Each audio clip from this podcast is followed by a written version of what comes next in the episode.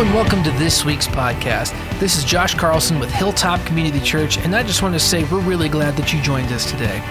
If you're new to the church, make sure to visit us online at hilltopchurchnv.com and fill out one of the online connection cards. We'd love to get connected with you and just say hello. While you're there, you can also find out more information about the church, get connected with Bible studies, submit prayer requests, and even find other sermons on the website as well. Now, make sure that you have your coffee, have your Bible, and your notepad ready to go because we're about to get started with today's message. Uh, this morning, Revelation chapter 17, uh, the woman and the scarlet beast. If you haven't been with us for the book of Revelation, um, there is a series of visions that the Apostle John is getting about what God is going to do. Right? The vision, Jesus says, he tells him to write down what was, what is, and what is coming, what will be. Okay? And so John is receiving these series of visions, dreams, understandings of uh, what God is going to do in the end times. Now, last night I went to bed and I apparently had too much water because all of my dreams, every single one I had, I was fine in a bathroom. Um, and so that's not what John has going on here. We're not just talking about a regular set of dreams that he has at night, uh, but these are special, unique visions that God gives him to understand what's going on. Now, we're nearing the end of this book, and this chapter here, we're going to look at the woman and the scarlet beast. Let me give you a little bit of context. Uh, the, the woman is going to represent a religious system, the religious system that has been operating since the Tower of Babel okay? A false religious system that leads people away from trusting God and into trusting in themselves. Okay, that's the false religious system that the woman represents. In the end times, there's two major characters um, along with Satan, sort of the unholy trinity. Uh, you have Satan himself, the false prophet, who the woman is sort of representing here, and then the Antichrist, which is going to be represented by the scarlet beast. What this chapter is going to explain to us is how God is actually going to pit a false religious system, uh, uh the woman, against a political world leader, the scarlet beast, and he's actually going to use uh, these two things that are sort of supposed to be teaming up to actually destroy each other and then war against him. That is God's plan in the end times. That there's a false religious system, there's a singular political leader that all of the world is turning to, and God is actually going to take those two systems and pit them against each other and then lead them into battle against him. Okay? And so that's what this chapter is explaining. Uh, chapter 16 was the seven bowls of wrath, and we've seen seven over and over again within the book of Revelation, representing God's complete judgment. Um, uh, it's also kind of helpful to remember that the book of Revelation is not necessarily sequential or chronological. Um, the woman and the scarlet beast can fit into the theme of uh, the, the seven bowls. And so don't necessarily read it in a sense of these things are happening in a sequential order. Sometimes you're getting explanation that that is uh, furthering what's already been talked about. And this is one of those chapters, okay? So that's what we're going to look at. I do encourage you to follow along on your handout. I have the text on your handout. Um, and uh, this is one of those texts that uh, one of the commentators said no text in the Bible confused him more than this one. So this is this is a confusing text to read. And what I want to do with the handout is kind of help you see who are the characters within this chapter uh, what do they represent, and how is God going to cause them to interact with each other? Okay? So that's kind of my goal for you to see this chapter clearly. But ultimately, what this chapter leads us to question is how does God feel about false religion? How does God feel? How does, how does he interact with a wrong understanding of how to have a relationship with him? And then the other thing it makes us do is it makes us say, whose side am I on? Um, there's really two sides to choose here. Whose side am I on? Um, and, and then it also would cause us as believers to inspect our lives and say, is there any area where this false religious system has made its way into the way that I think about God and live my life? Okay? So that's kind of what this chapter is going to make us do. Let me pray, and then I'll read it. Father, this morning we recognize that you are with us. Your Spirit is with us at all times. Uh, we set apart this time right now um, as a time that we turn to your word to understand who you are, what you're doing within our lives and within the course of history. What is your plan for the end of history? Um, how would you have me interact with you now? How would you cause me to uh, grow closer to you? What things should I make sure I steer away from so that I don't find myself in, in op- opposition to you? And so we do pray, Spirit, that you would enlighten us in all these areas. Help us to understand you. In Jesus' name, amen. All right, so go ahead and look at uh, verse 1 with me. I'll read through and give you a little bit of commentary and then explain it. Then one of the seven angels who had the seven bowls came and spoke with me. Come, I will show you the judgment of the notorious prostitute who is seated on many waters. So one of the angels grabs John and says, I'm going to show you something new here. The kings of the earth committed sexual immorality with her, and those who live on the earth became drunk on the wine of her sexual immorality. Now, within the scriptures, when you see sexual immorality, it's often used as um,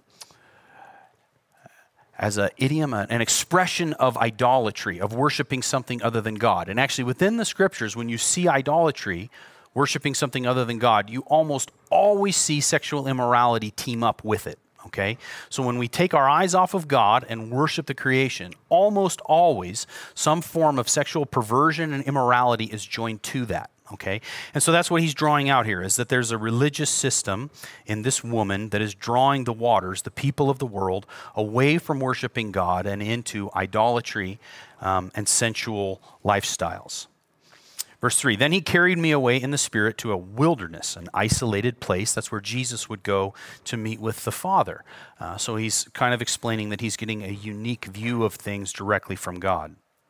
I saw a woman sitting on a scarlet beast that was covered with blasphemous names and had seven heads and ten horns. The woman was dressed in purple and scarlet, adorned with gold, jewels, and pearl, pearls.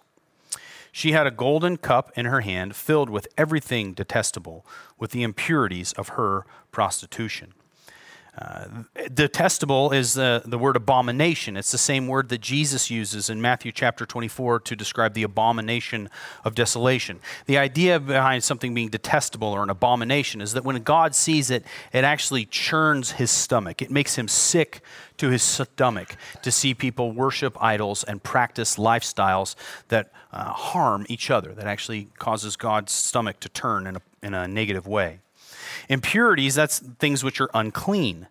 And so she is the source. This religious system is the source of that which is an abomination, stomach turning to God, that which is impure or unclean, and causes humanity to be uh, unrighteous before God. A false religious system is the source of these things. Verse 5 On her forehead was written a name, a mystery Babylon the Great, the mother of prostitutes and of the detestable things of the earth. When I saw that the woman was drunk with the blood of the saints and with the blood of the witnesses to Jesus, when I saw her, I was greatly astonished. And so John is given this vision. He's able to see the woman, the false religious system, the scarlet beast representing the, uh, the Antichrist, the seven heads being rulers, kings on the earth, seven, ten horns being ten more powerful rulers on the earth. And so he sees these and he sees that the religious system uh, that is against God actually becomes uh, intoxicated, drunk by, um, motivated by the, the death of God's people. Um, they, they work against God's people. And it says, when he sees this, he was greatly astonished, which means to be surprised or amazed. It's to witness something that you didn't quite see it coming. Like maybe you had an idea of what was going to happen, but when it actually happens, you go, wow, that was kind of a shock and a twist I didn't, I didn't see coming. The angel said to me, Why are you astonished? I will explain to you the mystery of the woman and of the beast with the seven heads and the ten horns that carries her. That word mystery within the scriptures, when you hear the word mystery, it's something that has been wondered about, pondered, considered, but never fully known until right now. John is saying right now, God is going to make it clear why people pursue idols and live lives that are against God. He's going to say this is why it happens. This is why there is a system on the earth that fights against God's people and actually is intoxicated, loves the idea of killing his witnesses and fighting against God. He says, I'm going to explain it. Verse 8 The beast that you saw was and is not and is about to come up from the abyss and go to destruction. If that sentence is clear to you, then you probably understand the book of Revelation. I'll explain it in a minute. Those who live on the earth, whose names have not been written in the book of life from the foundation of the world, will be astonished when they see the beast that was, and is not, and is to come. This calls for a mind that has wisdom or cleverness and insight. The seven heads are the seven mountains on which the woman was seated. They are also seven kings. Five have fallen, one is, and one has not yet come. And when he comes, he must re- remain for a little while. This is talking about the sequence of events and rulers during the end times. The beast that was and is not, and is itself an eighth king, but belongs to the seven, is going to destruction. So the Antichrist is going to take a position of supreme rulership within these world leaders, and then he's actually going to go to destruction. That word destruction is actually the same word that's used of Satan in Revelation 9 11. Okay, so he's going to go to a place of destruction. Verse 12 The ten horns you saw are the ten kings who have not yet received a kingdom, but will receive authority, which is ruling or official power, as kings with the beast for one hour, representing a short period of time. These have one purpose or one decree or decision that they're going to make. They will give power and authority to the beast. These will make war or be hostile against the Lamb, but the Lamb will conquer them because he is the Lord of lords and the King of kings. Those who are with him are called, chosen, and faithful. So, what's he saying? He's saying that what has been revealed to him is that during the end times, there's going to be seven powerful political leaders that are going to come in a sequence, and then there'll be 10 more powerful political leaders who will come together kind of all at one point in time. And the decision that they make is instead of like the nations do now, where they fight for their own authority and their own boundaries and those types of things, all the nations will come together and say, we should give all of our power and authority to this one political leader, the Antichrist. We should all follow him and give him all the power. He has all the right ideas, and, and this religious system that the false prophet has is lifting him up. Let's all join in giving him all of the power. And the purpose for that is that they will war against Jesus. They will actually fight against his people and against his church. Now, within the book of Revelation, you can see that some of these things are cyclical. They've happened throughout church history, but they have not seen the consummation, the fulfillment that the book of Revelation references. There's never been one supreme world leader that all the nations turned their power over to. That's something that's future. And they war against those who are called, chosen, and faithful. Verse 15 He also said to me, The waters you saw, where the prostitute was seated, are peoples, multitudes, nations, and language. The ten horns you saw and the beast will hate the prostitute. They will make her desolate and naked, devour her flesh, and burn her up with fire. So, this is where it's drawn out that the political system that's upheld by this religious system uh, is actually going to destroy the religious system. God's going to pit these groups of people that are supposed to be a team against each other. They'll crumble and fall apart. And verse 17 says, For God has put it in their hearts to carry out his plan by having one purpose to give their kingdom to the beast until the words of God are fulfilled. This is God's plan. That he's going to turn humanity over to their desires, and their desires will lead to the destruction of one another. And at that point in time, God will come and judge it once and for all. That said, if God gives you over to your desires, that's a very dangerous place to be. Verse 18 And the woman you saw is the great city that has royal power over the kings of the earth. So that's a reference to Babylon. So continue to follow along with me on your handout. Now I want to explain each character a little bit more. So the woman, or Babylon the Great, this is a religious system of Babylon started in Genesis 10 at the Tower of Babel. So the people come together in Genesis 10 and they build uh, a ziggurat, uh, this large religious building. And the idea behind this religious building was that you and I, as human beings, we're going to do something to earn our way to God. He will then come to us, and because we performed this act, he will bless us. And that's where all false religion begins. You and I work real hard towards God, do something so that he owes us, and then he must bless us because we did our part. The emphasis is on humanity saving themselves and earning something from God. Now, that's all false religion. You and I work our way to God, earn something, and He owes us. True religion is we are broken and sinful and utterly apart from God. There's nothing that we could do to save ourselves, but God in his love and mercy, has come to us to save us. Now, anything that we do is from a position of gratitude towards him. All actions that we have in our lives are motivated by thankfulness and gratitude for what he has done for us and secured for us, who he's made us. False religion says, earn it and God will owe you. True religion says, there's no way you could. God has blessed you anyway okay? And so that's that that false religion this system has been renamed and duplicated across the world time and again. It even makes its way into the church. It drives all false religions to do three things. Dismiss god's word disrupt his people and divide his church. So, the first thing that you have to do to get to a position where you believe that the way to be right with God is to earn our way there is you have to dismiss God's word because you won't find it. You will find time and again that we are saved by grace that it is all of grace, that it is all of God's gift, it is all of what He does on our behalf. He moves towards us. We love Him because He first loved us. Salvation finds its source in Him, not in us. So we have to dismiss God's word.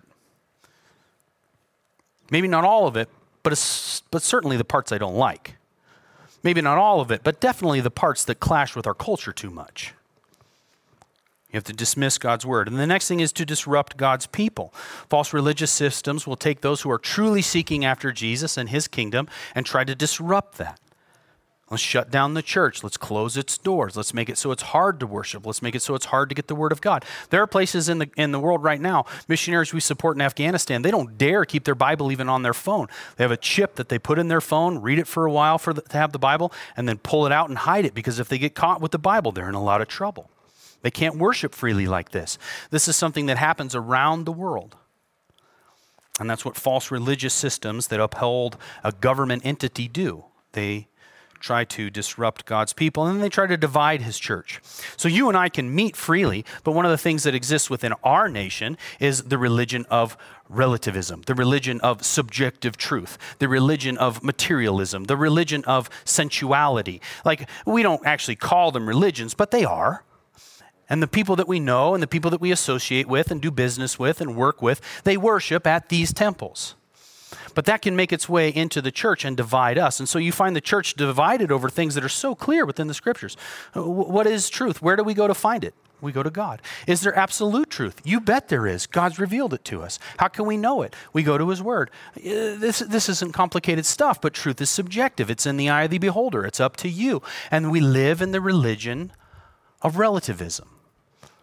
But that doesn't mesh with the Bible. We live in the, re- in the religion of sensuality that says that you can do whatever you want sexually without consequences. Be, do your thing in that realm. Well, what the scriptures teach, the truth that exists within that, is that sexuality, immoral sexuality, is always an indication that you're not worshiping God. If you have repetitions of sexual immorality in your life, you have an idol that needs to be dealt with. God is not in the proper place within your life, and you have to conquer that. You can't conquer that. In fact, you need Jesus to be there in order for you to overcome the repetition of your sexual sin. And that's true for any form of bondage. Whether it's sexual, whether it's drugs, whether it's alcohol, whether it's greed, whether whatever it is, you will not overcome it until God is in his proper place in your life. Idolatry always results in wrong living every time.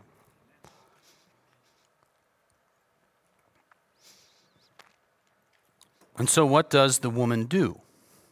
Well, during the end times, the false prophet, prophet teams up with the Antichrist to deceive the nations. But right now, this false religious system, you have to understand that the woman is enticing. She says, You can be your own God. You can have life without submitting to God you can save yourself. In fact, within New Age belief, there's actually nothing to save yourself from. You're fine the way that you are. Guilt is a negative emotion. You shouldn't experience it. Instead, God has put guilt on us so that we could understand our brokenness and our need of a Savior. Uh, this is a wrong view. She's enticing, though, because wouldn't it be better to think you're just fine? Wouldn't it be better to think that you can do whatever you want? She's enticing. She's intoxicating, numbing God or numbing people to God's presence and creating dependency. You have to understand that everything that a false religion offers you is something that will cause you to be dependent upon it It will intoxicate you, and you will become dependent upon it. You will be drunk with it. You will need it over and over again in order to feel like you're fine, knowing all the while that it's destroying you. She's sensual, leading people to indulge their passions without restraint. Isn't that the culture we live in? A sensual culture that says, do whatever you want, whatever your passions are, go for it without restraint.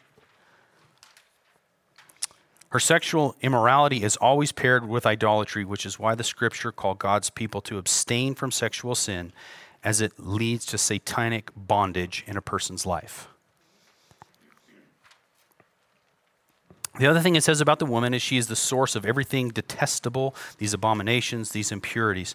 Now, eh, the, the thing that the scriptures tell us about that which turned God's stomach and that which is unclean, it says, Come out from among them and be separate. If you're a follower of Jesus Christ, if you believe in the Lord and you've trusted in Him, there's this command that we're called to come out from among the peoples, the waters, and be separate, says the Lord, and do not touch anything unclean. Peter quotes that in, in 2 Peter. Uh, Paul quotes it in 2 Corinthians. It's from Isaiah chapter 52, verse 11. Come out from among them and be separate. And so, what we understand as Christians is that you and I, as followers of Jesus, we should be separate. We should be different. The KJV says peculiar. We shouldn't be like the waters. The waters on your hand out there, the waters are all of unsaved humanity who are deceived by the woman, the false religious system, reject the Lamb, and participate in satanic rebellion, whether they know it or not, and receive judgment. Jesus says that's the wide path. That's where most people go. In Matthew chapter 7, enter through the narrow gate, for the gate is wide and the road is broad that leads to destruction, and there are many who will go through it. How narrow is the gate and difficult is the road that leads to life, and few will find it. If you're here this morning, you're finding it. Jesus is that narrow road. The narrow, the narrow road is you've been saved all of His grace. You've been rescued by Him. You've been loved and cared for. He's been compassionate towards you. He's been merciful towards you. He's withheld the punishment that you deserve, and He poured it out on His Son so that you could be forgiven. This is the narrow road. Do you want to walk it? Will you trust Him? If you're walking it, verse 15 of, Matthew chapter 7 says, Be on your guard against false prophet who come in sheep's clothing, but inwardly are ravaging wolves. He says, Look out for the false religious system. It's going to happen, it's going to be all around you. There are going to be those that tell you you don't need Jesus. There's going to be those that tell you that, that God's version of ethics is the not, not the right version. It's, you're going to hear it over and over again. And so, if you and I, as Christians, if we're followers of Jesus, how should we demonstrate that we live a different path? What should that look like? Well, we should know what idolatry is and not practice it, but repent of it. We should know that anything, we could make anything a substitute for God. There's so many places where we do this. You could make anything a substitute for God. You could make sports a substitute for God. You could make your personal achievement a substitute for God. You could make the baby you're holding a substitute for God. You could make wonderful things a substitute for God, but they're not. And so we have to watch out that we don't do this, that we don't put something or someone in God's place. And, and, so we don't practice it, but we repent from it. We say, God, show this to me. If there's anything in me where I have idolatry in my life, where I put something above you, I want you to show it to me so that I can change my mind. I can think right about you and about this thing so that I can live a life that is upright. So idolatry is not practiced, but repented from. Listen to me, church. We know what sexual perversion is. It's not a complicated subject within the Bible. And we don't condone it, but we do offer the power to overcome it. Understand this. Our culture says go for it. The scriptures say no. We do not condone this. But let me tell you that that bondage that you have to sexual sin, Jesus would free you from it so that you can overcome it. We don't tell people go for it. We say there's an issue, you know it's an issue. We don't condone this. we overcome it. We live in a world of materialism. We know what wealth is, and it's not found in our money and our possessions. So we use our money, our possessions, our time, our talent, we use those for heavenly gain. I take what God has given me material possessions, money, time, gifts, abilities, and I look at those things and I say they're not for me, they're for heavenly gain. They're to be used to bless other people and bring them into a relationship with God so that Jesus' kingdom can be furthered on this earth. That is why I have wealth. That is what God gives me money for. That's why I have time on this earth. That is the talent that He has given me. It's to be leveraged, used for heavenly gain. We as Christians, we love our country, but we don't deify it. We love our country, so we pray for our country. We practice righteousness within our country, and we point our country to Jesus. We pray for our leaders. We practice righteousness in our individual lives, and we point our leaders to Jesus. I have a citizenship here, but my citizenship is in heaven. As Christians, we know failure. If you don't, you're lying to yourself. We know failure, so without hypocrisy, we confess our sins and move away from them. I'm not perfect. You aren't either, and neither is anybody you've ever met. And so we recognize that there are areas where we stumble, there's areas where we fall, there's areas where we make bad decisions. And without hypocrisy, we confess those for what they are. We agree with God that they're sin, and we move away from them seeking relationship with Him. Did you know that when you came into relationship with Jesus, there was no promise that you wouldn't experience pain? We experience pain. And so we live compassionate lives of healing found in Jesus. I've experienced pain. You, you might be right now. Uh, the people that are in your life and in your workplace and around you in your neighborhood, they might be experiencing pain right now. It might be a result of their own decisions. But you know what? I've experienced pain as the result of my decisions too. And so I don't live in a place of judgment, but I live in a place of compassion.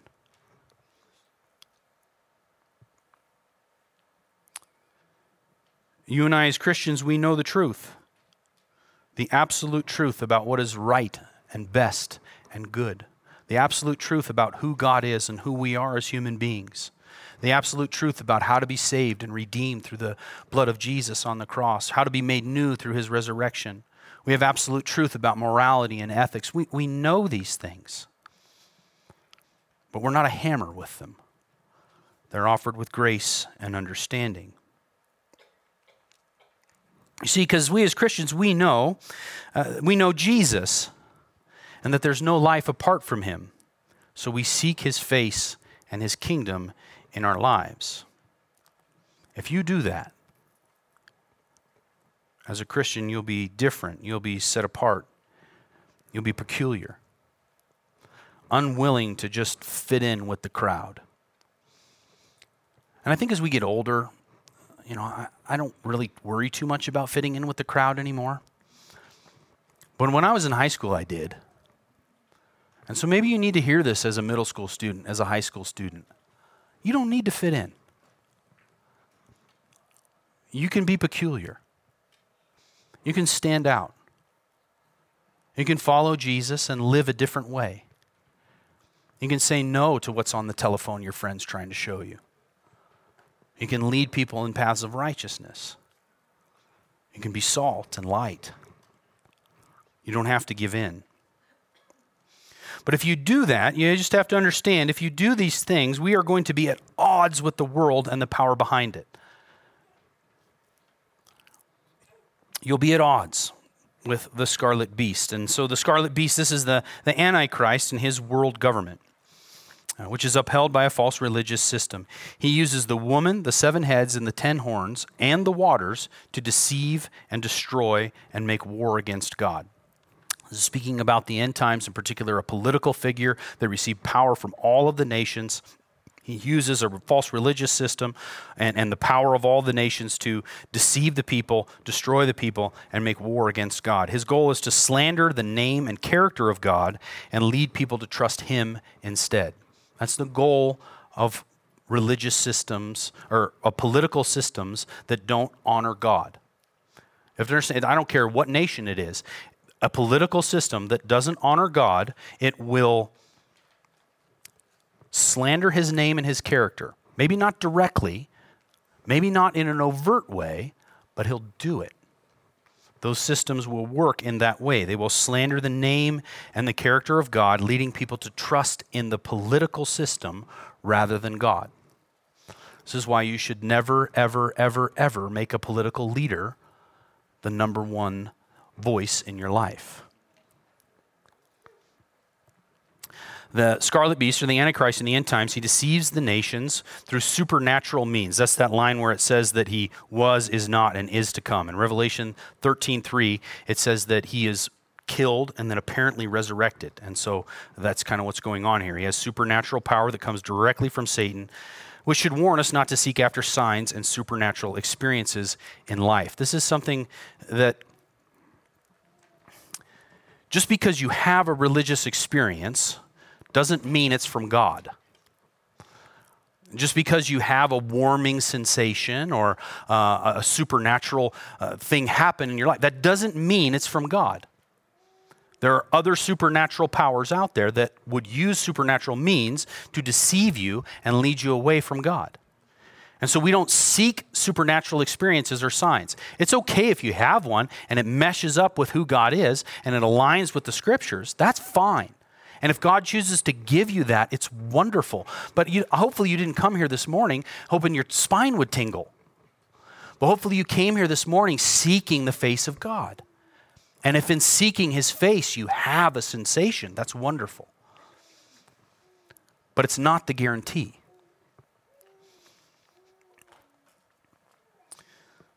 So that's what the scarlet beast would do. He would lead people away. The seven heads are seven imposing and strong world leaders or nations during the end times.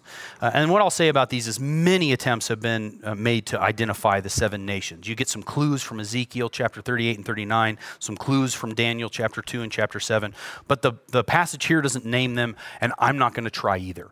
Um, we could take a shot at it, but frankly, it's not super clear okay? And what these nations do is uh, these leaders is they're going to uplift the antichrist. Same thing that the ten horns do.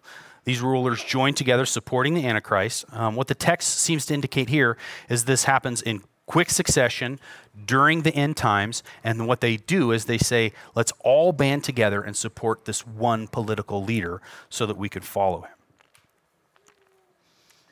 And what they do and, and, and what happens after they do that is they, they war against each other first, breaking down the false religious system, and then they come together and they make battle against Jesus. And what, what I want to draw out in worldly religion, religion that says that you work your way to God and then He'll owe you, um, and that's every religion you can think of uh, Islam, Mormonism, Jehovah's Witness, uh, the cults of the, of the, that sprung up in the United States, they all say, work your way to God and he'll owe you. Righteousness is earned rather than given. And what happens when those religions fail is its followers turn on it with cruel hatred. Now, the thing that we know about the church is this idea that isn't based upon God's grace, but's based upon our effort, it's made its way into our churches. You can, you can, you can slip up yourself, read a text wrong, and go, This sounds like I need to work so that God will be happy with me. Have you ever met an angry, de churched person? Somebody that went to church, uh, maybe for a long period of their life you know what I've never heard one of them say? I've never heard one of them say, Jesus let me down. I've never heard one of them say, I had, a, I had a meaningful relationship with Jesus Christ. I was saved by his blood. I was made new through his resurrection. I, I, I sought him in the word. I prayed to him daily, and he let me down. I've never heard anyone say that. I've met plenty of people who say something like, I left the church because someone hurt me, and I can't trust Christians anymore. The issue is not Jesus, but man made rules and actions that don't work. And so I implore us as a body of believers let's keep our eyes on Jesus. You can find faults with me. You probably already did this morning. Um, I watched the Christmas video. If you guys got a chance to watch that, really great video. The first thing I did, I was like, that guy looks tired and fat. Um, you know, there's there's things that you can find. Um, Maybe I'm hypercritical of myself. But there, I have, I, if you get your eyes fixed on me, I will let you down. If you get your eyes fixed on leadership, if you get your eyes fixed on other people within the church, they're not going to. What you do when you do that, you could do this in your marriage, and I'm stealing somebody else's line, but you could put the crushing weight of deity on your spouse. Say, live up to everything that I need so that I can be fulfilled. You put that on any person, and they will fall short. But if your eyes are fixed on Jesus, if you don't let this false religion sneak in and say it's about what I can do, about what you can do, and let's see who did it better,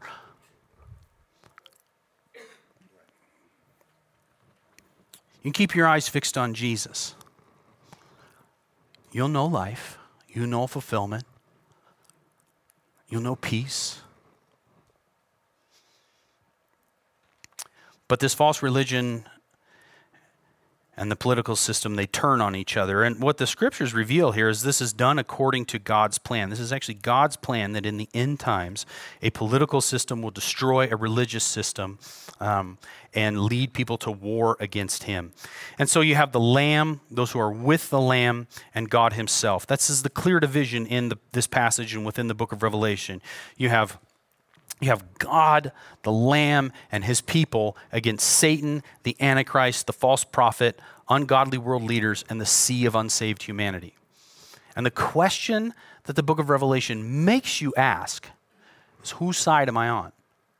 Am I with God and the Lamb, or have I pitted myself against him on this other side? There's not some middle ground. The scripture, you're in one place or the other. And it makes you ask this question whose side am I on? We see that this is God's plan, um, that He has chosen and called a faithful group of people, and He then works with them against the satanic rebellion.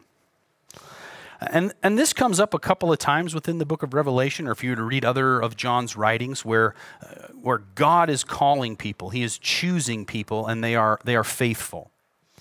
And theologians have tried over and over again to say which, which one is it? Is God sovereign or is man responsible? And, and no theologian is able to be been able to fully explain the mystery of how God's elective providence can be reconciled with the responsibility of man.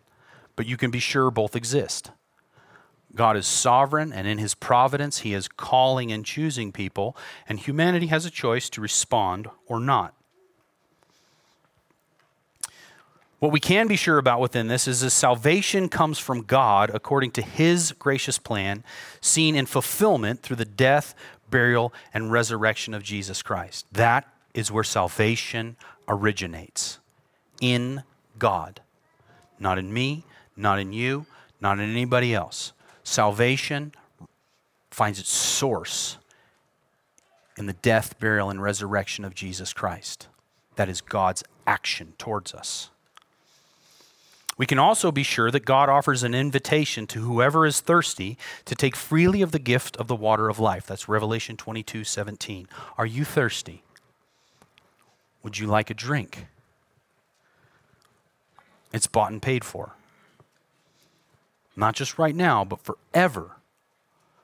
The water of life is bought and paid for. The water of life actually bought and paid for you. Jesus did that for us. And so we see both God's action to save and our response to his actions. And what I want to say to you is each person is really only in control of one of those. How are you responding to him? Do you, do you hear his voice? Do you know whose side you're on? Like stop pretending like there's some middle ground. You're either you're either with God and saved through the blood of Jesus and made new through his resurrection or you're in a rebellion against him. You don't get to choose a third spot. You're one or the other. So where are you? As Christians, would you hear this? As followers of Jesus Christ, let's, let's, let's let God inspect us. Let's say, God, uh, there's a false religious system that exists around me that says I can work my way to you and earn something from you so that you owe me. If you see that in me, will you call it out right now?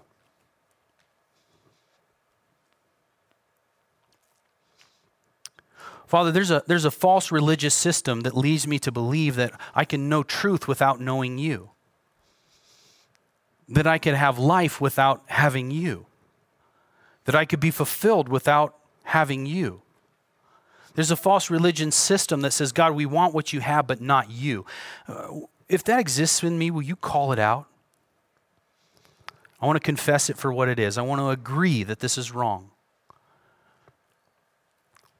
And then through Jesus' blood, I know that I'm forgiven, and I'm going to repent from that way of thinking and live in a new way, God.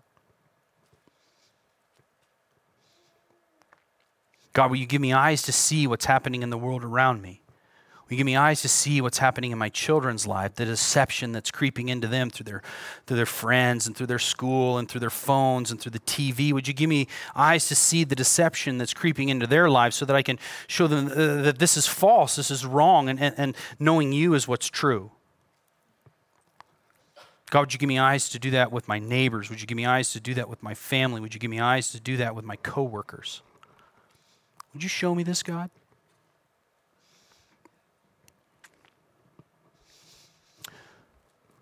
And if you're not a believer, if you haven't placed your faith in Jesus Christ, listen to me. You are at odds with God. That's a bad place to be. At odds with your Father, at odds with your Creator. What the book of Revelation reveals is the final judgment for those who are at odds with God. Let me just say, I'd rather you weren't there. I'd really rather you weren't there. And so I, I beg of you, on behalf of Jesus, to be reconciled to God, to hear that He loves you, to, to hear that He cares for you, to understand He knows your brokenness and your pain, uh, that, that He suffered on your behalf so that you could be forgiven of your sins. Will you look at Jesus on the cross and trust that His death saves you? Will you believe that three days later He rose from the dead to prove He was God and give you new life? Would you do that? He's calling you into his family. He's inviting you into relationship. Would you trust him? Let me pray. Lord Jesus, you are the one that we can trust. Throughout all the ages and seasons and different things that this world has seen, you are steadfast. You are true. You are life. You are the water that we thirst for, the bread that we hunger for, the shepherd that would lead us to life. You are the resurrection and the life. You are the one true Son of God. You are the Messiah who saved us from our sins.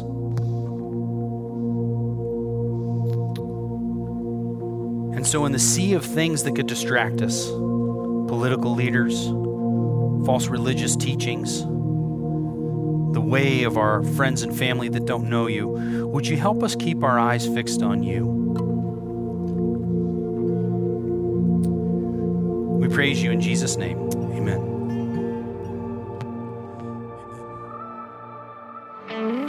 Thanks for tuning in and joining us today. We hope that this message encourages you to continue taking steps towards seeking and understanding God's truth. The dream is that Hilltop is a home for the growing family of God, and we're so glad that you are a part of the family.